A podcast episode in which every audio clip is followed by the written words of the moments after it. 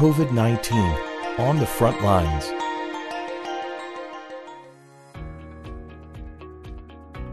While many people across the country have access to COVID nineteen vaccines, there are certain communities where access is not as easy. That's why today we're zeroing in on those populations and what we can do to address the vaccination gaps and barriers to care during the COVID nineteen pandemic and beyond. Coming to you from the ReachMD studios, you're listening to COVID nineteen on the front lines. I'm Doctor Hector Chapa, and joining me in this discussion is Doctor Linda Bradley, professor of surgery at the Cleveland Clinic Lerner College of Medicine at Case Western Reserve University. She's also the vice chair of the Obstetrics, Gynecology, and Women's Health Institute at the Cleveland Clinic. Doctor Bradley, welcome to the program. Thank you so much, Doctor Chapa. It's an honor to be here with you today.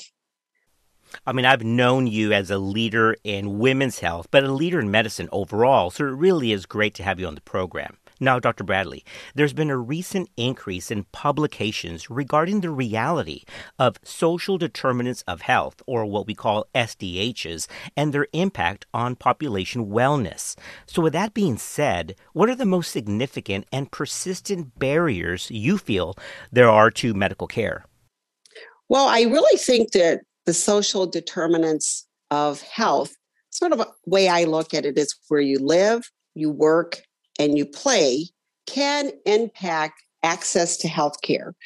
One of the things I'd like to just clarify that the availability, the ease of getting vaccination in the U S is pretty much robust. I like to say that for my patients and then those who I serve, that I think there are a few myths that still are out there. Access is available. It's free. It's very important to let people know that it's free, that it's accessible. In some communities, twenty-four seven, that you can go in and within fifteen to twenty minutes be in and out. Many places you do not need to schedule anymore. You're available at pharmacies. And this is a time that I like to use Maya Angelou's quote that says something like, when you know better, you do better. And that's where we are today, that many of those early myths, and we'll talk about those, are really being shattered, and that the importance of vaccination cannot be overstated. Oh, that's a great point, because you led two things there that we have to discuss. One is this issue of myths, which are prevalent widespread across all communities, but tend to be some different myths based on certain populations. I'm Hispanic, and I know that in the Hispanic population, we definitely have our own share of myths. But talking about those barriers to care, we know that there have been significant gaps in vaccination rates, although they are getting better, but specifically, like we've just talked about, in these certain populations, primarily populations of color, African American, Hispanic, and others. So can you tell us about this disparity in the context of the COVID nineteen pandemic? Great. Well, let's just admit, I am an African American physician and a woman and an American citizen. And for four hundred years, there's been trouble in America in terms of relationships to the healthcare system for people of color. So I first have to acknowledge where they're coming from, where my people are coming from, because there's a great history that makes us frightened about healthcare.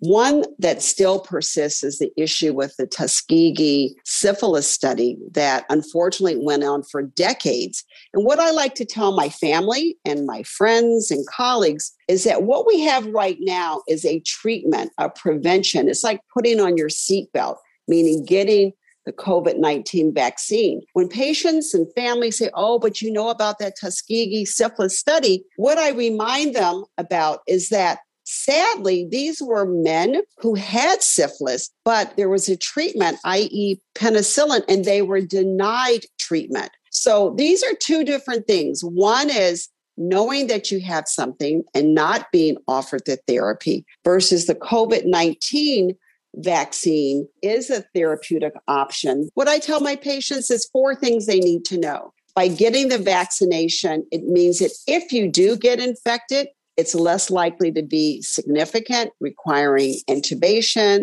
I C U admission, even admission to the hospital, less likely to be a long hauler in terms of long-term sequelae, and that it helps to just basically decrease your risk of death. if patients can sort of get those four or five things in their mind about how it works, that's essential funda knowledge if you ask me about this vaccination, and to also get the booster when it's required. For those just tuning in, you're listening to COVID nineteen on the Front Lines on ReachMD. I'm Doctor Hector Chapa, and I'm speaking with Doctor Linda Bradley about social determinants of health and their impact on the distribution and really utilization of COVID nineteen vaccines. So as a follow-up, Doctor Bradley, do you see that this disparity in vaccination and in overall care is really based on distrust of the medical community, or are there other factors to consider?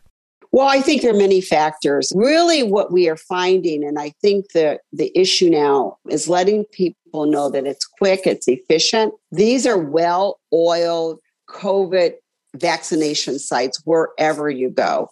And I really detest the terms that we use early on about emergency use. I think this was ramped up and people felt that this was a vaccine that was rushed. It was wonderful that I got a chance myself personally to speak with someone, an African-American woman, a P H D, Doctor Corbett. Her life work is in the mRNA vaccine arena in particular.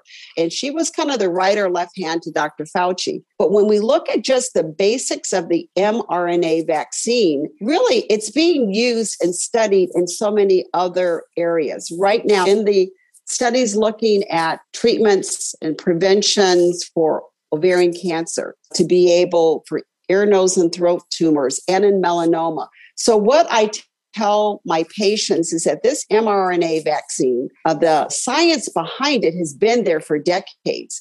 And the beauty of this is that you can just pivot and add something onto that vaccine that recognizes a new medical condition. This has been studied for decades and now has increasing roles. So, and again, patients often don't know how it works.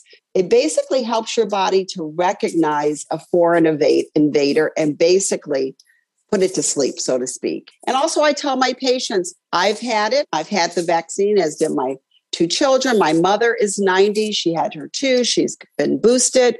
My husband. So I try to give a personal anecdote, and not to say what I do, you should do, but I believe in the science. I believe in its validity.